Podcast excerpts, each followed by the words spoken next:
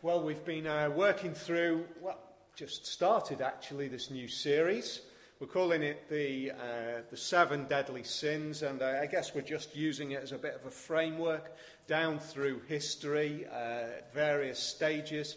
Uh, series of, uh, of issues have presented themselves and really brought to the forefront of people's minds. But one of the things that I've found helpful is to be able to use this idea of the seven deadly sins because it is a way, if you like, for us to, in a situation like ours, to be able to think about the issues of sin. Uh, we do uh, very often, we kind of think of sin as a bit of a laugh, a bit of a joke. Uh, it, the word sin has become synonymous, synonymous, sorry, I didn't mean to say that, the word sin has become synonymous with a kind of uh, almost a humorous perspective.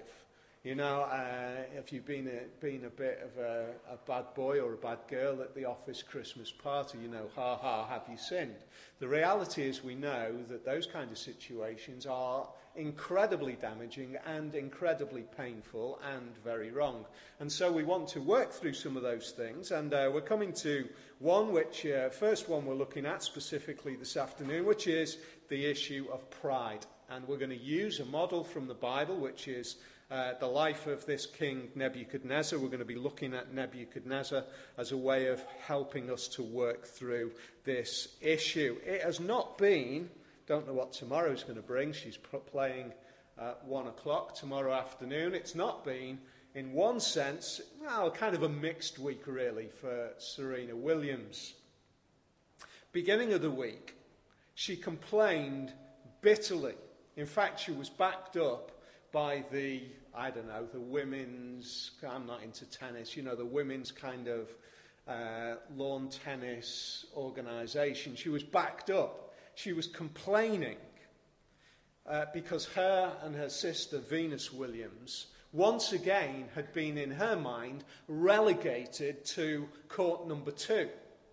And as she put it, uh, yeah, um, the problem is uh, they've never moved all of these other big players. You know, the big uh, names in tennis, the big male players uh, they all get to play on centre court, court number one, but me and Venus, we always seem to end up on court number two. I mean, to be honest, look at who we are, is the kind of background to it. And it just struck me wow, what a great picture uh, of one of the challenges that we have when we come to this issue of pride. It hits us all over the place. And here's this great tennis player who's basically saying, do you know, look at who I am. I shouldn't be playing on court number two. I deserve to be playing on court number one or centre court. It just struck me as what a great topical way for us to begin the issue of this uh, problem of pride. We're going to be looking at this man Nebuchadnezzar. We're going to be looking at the reading that we uh, went through, and particularly from verse 28 of Daniel chapter uh, 4, we see this, and all this came upon King Nebuchadnezzar. All of this. Well, it's kind of it's telling us that something has gone on before. And it's a fairly long chapter, which we weren't able to read all of it. And so we'll give you a bit of a background as to what's happened. Let's place ourselves, shall we, thousands of years ago, in the historical empire of Babylon the greatest empire that the world had seen up to that point. Uh, you've heard of, I'm sure, one of the seven wonders of the world, Hanging Gardens of Babylon. Uh, you might also know, therefore, that the Babylonians are given the, if you like, uh, attributed with being the first, in relative terms, creators of skyscrapers. Now, uh, their skyscrapers, because of building technology, wasn't what we would consider skyscrapers, but they were the ones who were first attributed with the idea, apparently, of building great structures. The Babylonian Empire. Isn't it fascinating that what we're seeing here is the message of the Bible, God's Word, uh, striking not only into the very heart of the biggest empire, that the world had seen, but actually at the very center of the royal court. You couldn't get, in world terms, anybody bigger than Nebuchadnezzar. Even in today's world, there really isn't anybody comparable. People would say that Obama is, is the number one because of his status as President of the United States. But we know that in, in comparative terms, there are other world powers which are, if you like, coming up on the rails. But for Nebuchadnezzar, he was at the absolute pinnacle of world domination. He was recognized, he was seen as the most successful man. Now, 12 months earlier, he is troubled. He's enjoying his, his status, but like everybody else, he has to sleep. And like everybody else, at some point in his life, he's troubled by a dream. And he has this dream one night. And he recounts this dream to uh, his wise men of his, uh, of his royal court. And then finally, he recounts the dream to, if you like, God's man in the place, Daniel. And the dream goes something like this I dreamt that there was this tree that grew. And so you, you know what it's like to have dreams that are kind of almost like Steven Spielberg uh, visual explosions where you can't quite, uh, it can't quite be real. And Nebuchadnezzar's dream was a bit like that because this tree grew out of all proportion so that the whole of the world came under its uh, umbrella, if you like. Uh, everything was under this tree.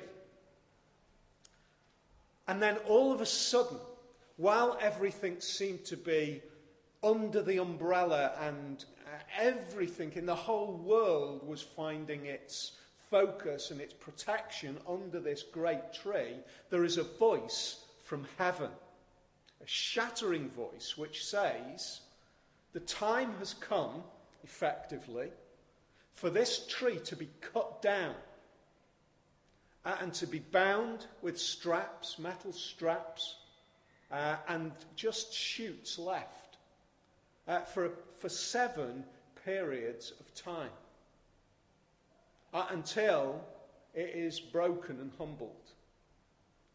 Nebuchadnezzar, can you imagine? Have you ever had one of those experiences? I, I was chatting with somebody a few months ago where, uh, in fact, I've had two or three conversations actually, where somebody expressed to me the, the power of a dream they can be incredibly powerful, can't they? Overwhelmingly so. Nebuchadnezzar was like this. He was shaken by the impact of this dream. He kind of knew that there had to be something more to it. And uh, he goes to all of his wise men and no success. And then he comes to uh, Daniel, Belteshazzar, as he's been renamed, and he recounts uh, this dream to Belteshazzar. And Daniel, in that situation, he, he's rocked because he knows what the dream is about.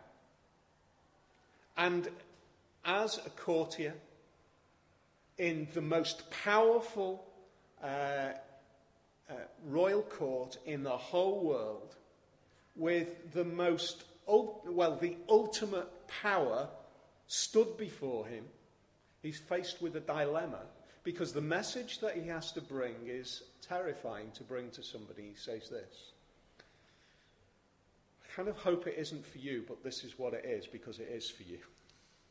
That's kind of how he says it. it it's sort of, I, I really don't want this to be for you, but this is for you, King. What's going to happen is that you are going to be stripped. You're going to be broken. You're going to be humbled for seven periods then it's going to be re-established. That's the background for the dream.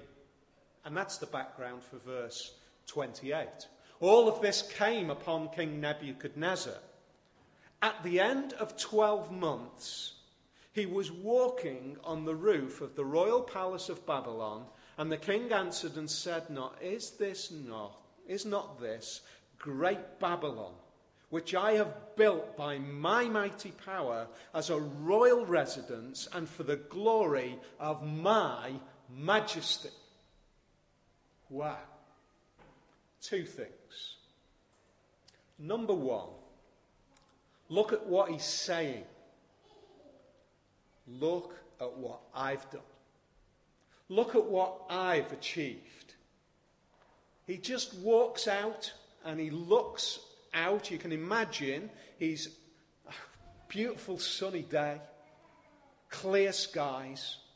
You know, when the, when the sun shines on every building and brings out all of its detail, and the hanging gardens are looking incredible in the background, and he steps out onto this terrace with this balcony view of the whole of the city, and he says, Look what I've done. This is all of me. And what is it doing? It's here to point to me. It's all about me.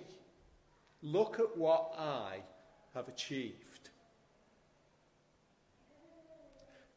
That's the first thing. The second thing is 12 months later. 12 months later.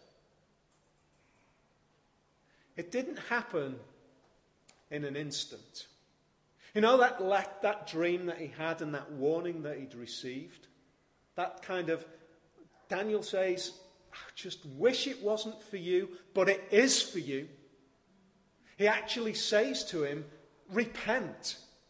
He says, You have an opportunity at this point in time to do something because it might be that this might not fall upon you.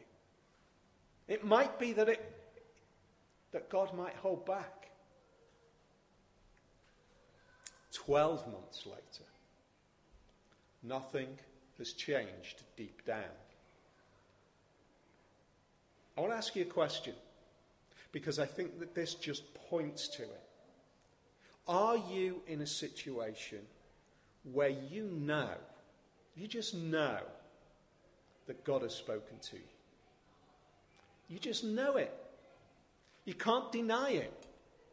You might look back and you can say, Back there, I know that God has spoken to me, but I'm 12 months on and I've done nothing about it. Can I just encourage you? God doesn't forget conversations. He doesn't forget the conversations he's had with us. It is not frivolous chit chat that he has with us. It is not the kind of thing that he just drifts in and out and he suggests things. He says to Nebuchadnezzar at this point, You need, man, you need to get real. I am going to do this. And Nebuchadnezzar was terrified for a short time. But then, after a little bit, it just got back to normal. It just got back to normal because he felt whew, got away with that one. I was scared for a while back there, but now I'm okay. Twelve months later, he's standing on his terrace and he looks out. Is not this great Babylon everything that I have done? And while the words were still in the king's mouth, there fell a voice from heaven, O King Nebuchadnezzar, to you it is spoken, the kingdom has departed from you as he is speaking, it's not like God just suddenly remembers. It's like, now, here's the moment. I've given you 12 months, Nebuchadnezzar.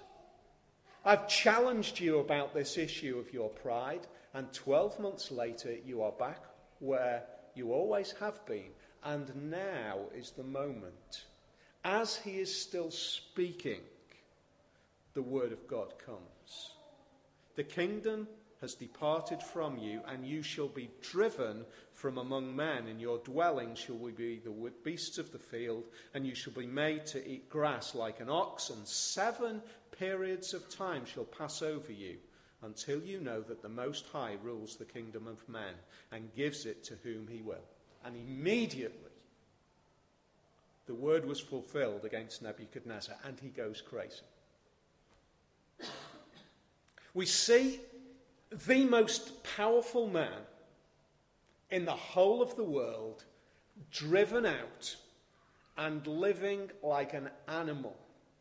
Now, we, we haven't got time to go into it, but there is historical evidence for this. We see a ruler in Babylon with a seven year exile from power. See that? And here's this, this king who is driven out so that he ends up living like an animal. It says that he grows. You can see the picture, can't you? He gets gnarly nails. He gets long, kind of unkept, feathery hair. He lives like an animal out in the fields. He's uncontrollable. He's just, nobody can go near him. This is the king. This is the most powerful man in the world who is reduced to an incommunicative, dangerous man who's living alone. I mean, you can't get a bigger contrast, can you? Great leader is brought low. He's driven out of the palace because of his madness. And yet, at the same time, he knows. Through all of this, he knows, just as he knew back then, 12 months earlier, this is God dealing with me. What do we see? We see uh, as, we, as we go on, we see there's a point in time when ne- uh, Nebuchadnezzar finally recognizes this. At the end of the days, I, this is Nebuchadnezzar now writing, this is the most powerful man in the world now writing, saying, I, Nebuchadnezzar, lifted my eyes to heaven and my reason returned to me. What a turning point that is. What an amazing turning point that is. At that point, he turns, he lifts his eyes to heaven, and his reason returned. All of the time, for those seven years, his eyes, it would seem, the way he writes it, his eyes have not been heavenward.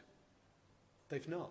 He's been driven away, he's not looked to God, and at that point, seven years on, as God had said, his, his eyes are turned to heaven, and his reason returned to him. It would seem in an instant. And I blessed the Most High, and praised and honoured him who lives forever. Isn't that remarkable? Isn't that amazing? What a picture. What a picture of the challenge and the insidious nature of pride. You know, most of us aren't in Nebuchadnezzar's shoes. most of us are still living in the kind of dream world that believes that success is going to answer the problems. You know, if I get there, all of the problems will be resolved. The reality is that, well, we're in a better position probably with the media coverage that we have these days. We are in, better, in a better position than probably all of history to see that getting there doesn't answer the problems of the world. Getting there doesn't solve the issues. Nebuchadnezzar is a picture for us. You get to the highest pinnacle. Uh, who could challenge him? And yet he is still terrified. One dream still shatters him. One intervention, and he's filled with fear. Why? Why is it that the one who is unchallengeable in the whole of the world, the one who has no worries about anything, why is it that he still has that fear? Because he knows that deep down, that he's still not in control.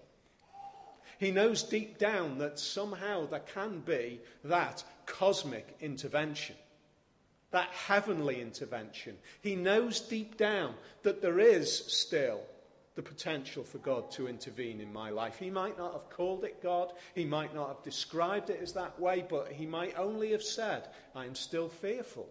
But the reality is that he knows that that is still the case. He is filled with pride and yet he is still fearful. And you might sit and say, well, do you know what? I am not in danger of being guilty of pride because I am not even close to, to getting that. I'm not even close to having all of the things. I'm not even close to the success that Nebuchadnezzar has achieved. So I'm, don't count me in it. Here's the reality pride can be expressed in two ways. It can be expressed in the way that Nebuchadnezzar expressed it. Look at Babylon, look what I've achieved. In other words, can, pride can be expressed as this it's good. Haven't I achieved it? It's all about me. But pride can also be expressed in this way it's bad life, and I don't deserve it. Can't pride be expressed in that way? It's bad and I don't deserve it is as much an expression of pride as look at what I've achieved. On the one hand, it says, I've done all of this. On the other hand, it says, I'm too good to deserve this. I'm better than this. Now, that kind of starts to hit home a bit for most of us, doesn't it? Because none of us can say that we're up there, but most of us pretty much can say, this has gone on and I don't deserve it. This has happened in life and I don't deserve it. You see, that's the challenge, isn't it? That pride can be expressed either in because we've got it or because we haven't got it. Because I've achieved it. Or because for all sorts of circumstances I haven't achieved it. Or it hasn't happened for me. Or this has happened. Or that has happened. And we sit back and we say, I'm too good for this.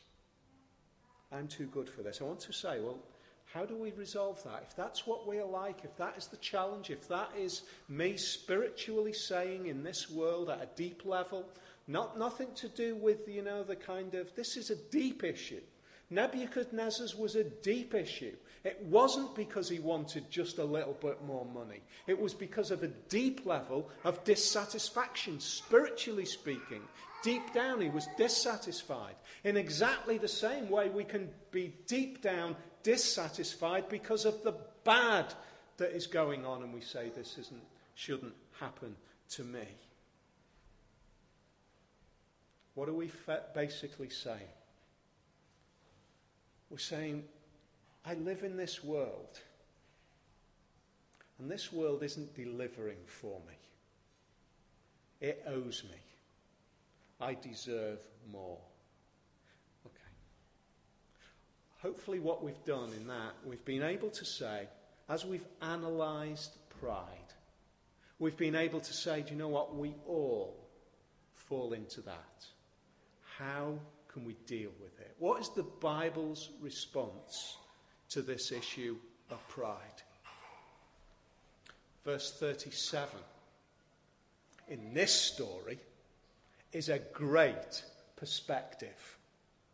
Now, I, Nebuchadnezzar, praise and extol and honour the King of heaven, for all his works are right and his ways are just and those who walk in pride, he is able to humble.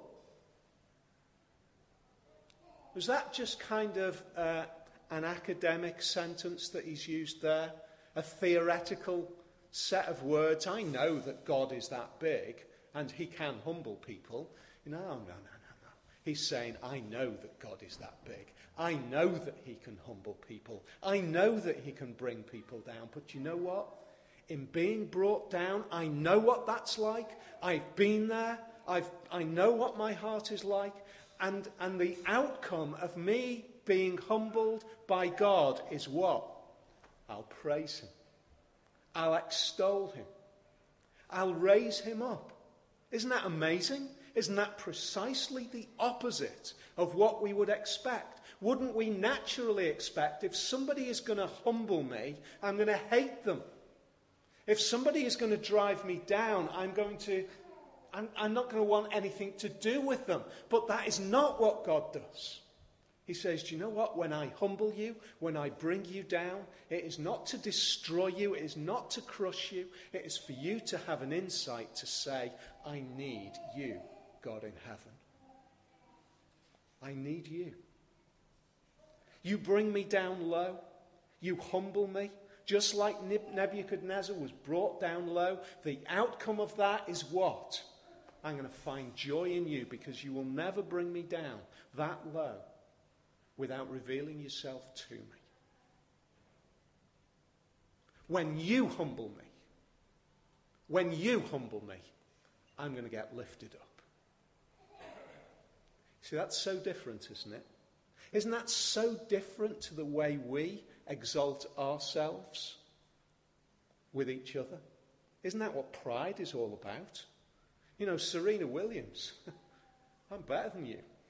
I'm better than all of you other uh, female tennis players who are playing on number one and centre court. I'm better than you. I should, be, I should be the one there, and you should be the one here. You see, for me to get exalted means that you get driven down. And God says, Do you know what? When I get exalted in your eyes, you get lifted up. How does that work? How is it that God can lift us up by humbling us? I think the answer is one name Jesus. Jesus is the answer why God can humble us yet lift us up. Let me show you how this works. Jesus came into the world, and we can, we can see in his life, we can see the way he lived, we can see that he lived an incredibly humble life. He came into the world, and, and the, the most menial task when you had a, a, a meal together, the menial task of the servants, you know, the lowest servant, the person who was right at the bottom of the pecking order, got to wash the feet of the guests. That's what they did. That was the, if you like, that was the, uh, the tradition. You had your feet washed before you sat down, you'd be reclining, your feet would be bare, and quite honestly, that's not particularly pleasant if your feet are mucky and dusty from the journey.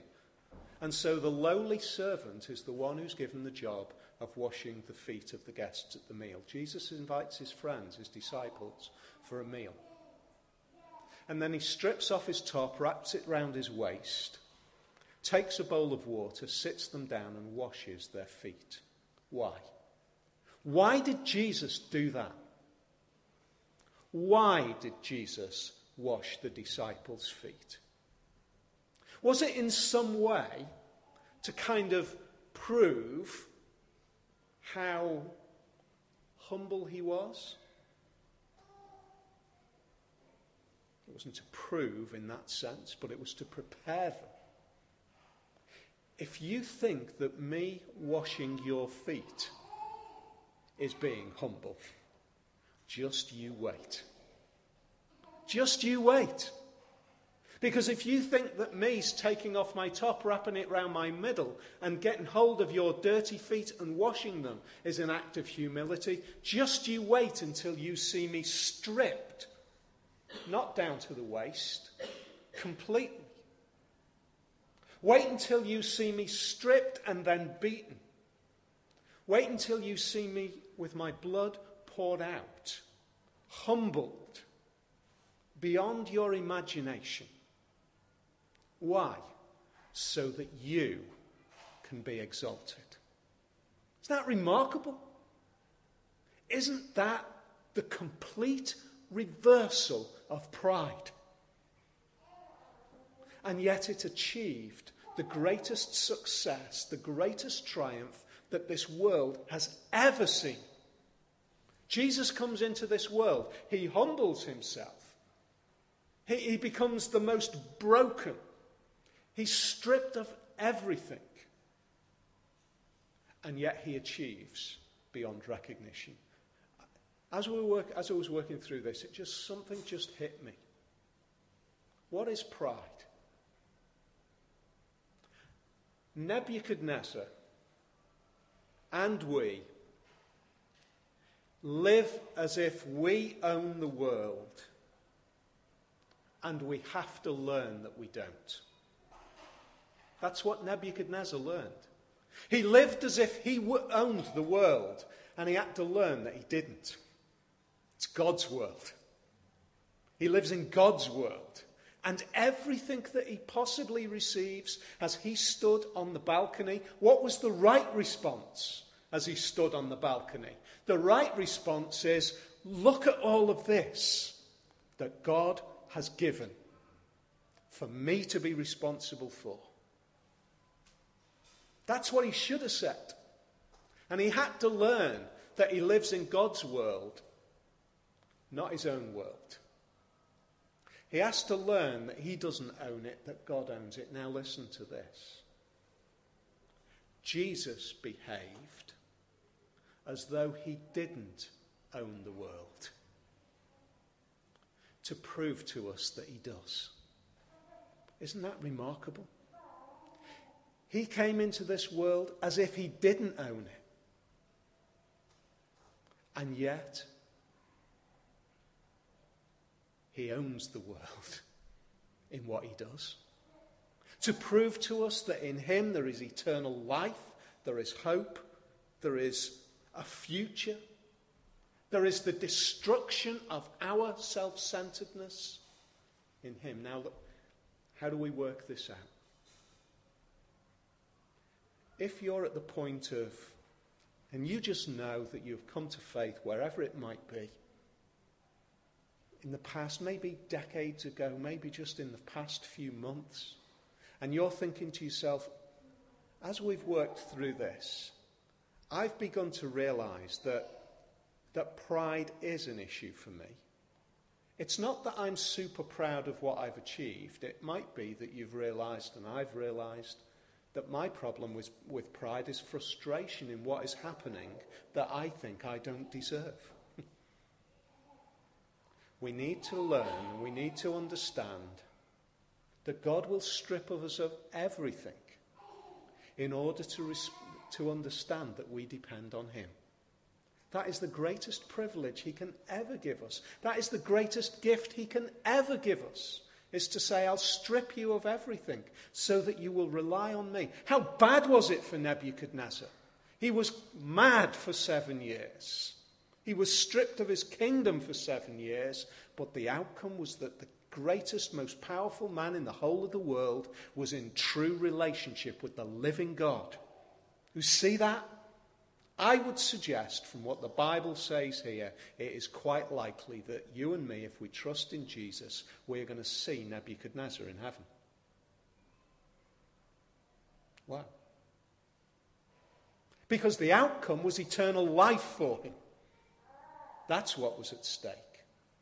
And so we can live our lives understanding that the things that are stripping us of our security are the best things that God ever gives us because it strips us of our pride.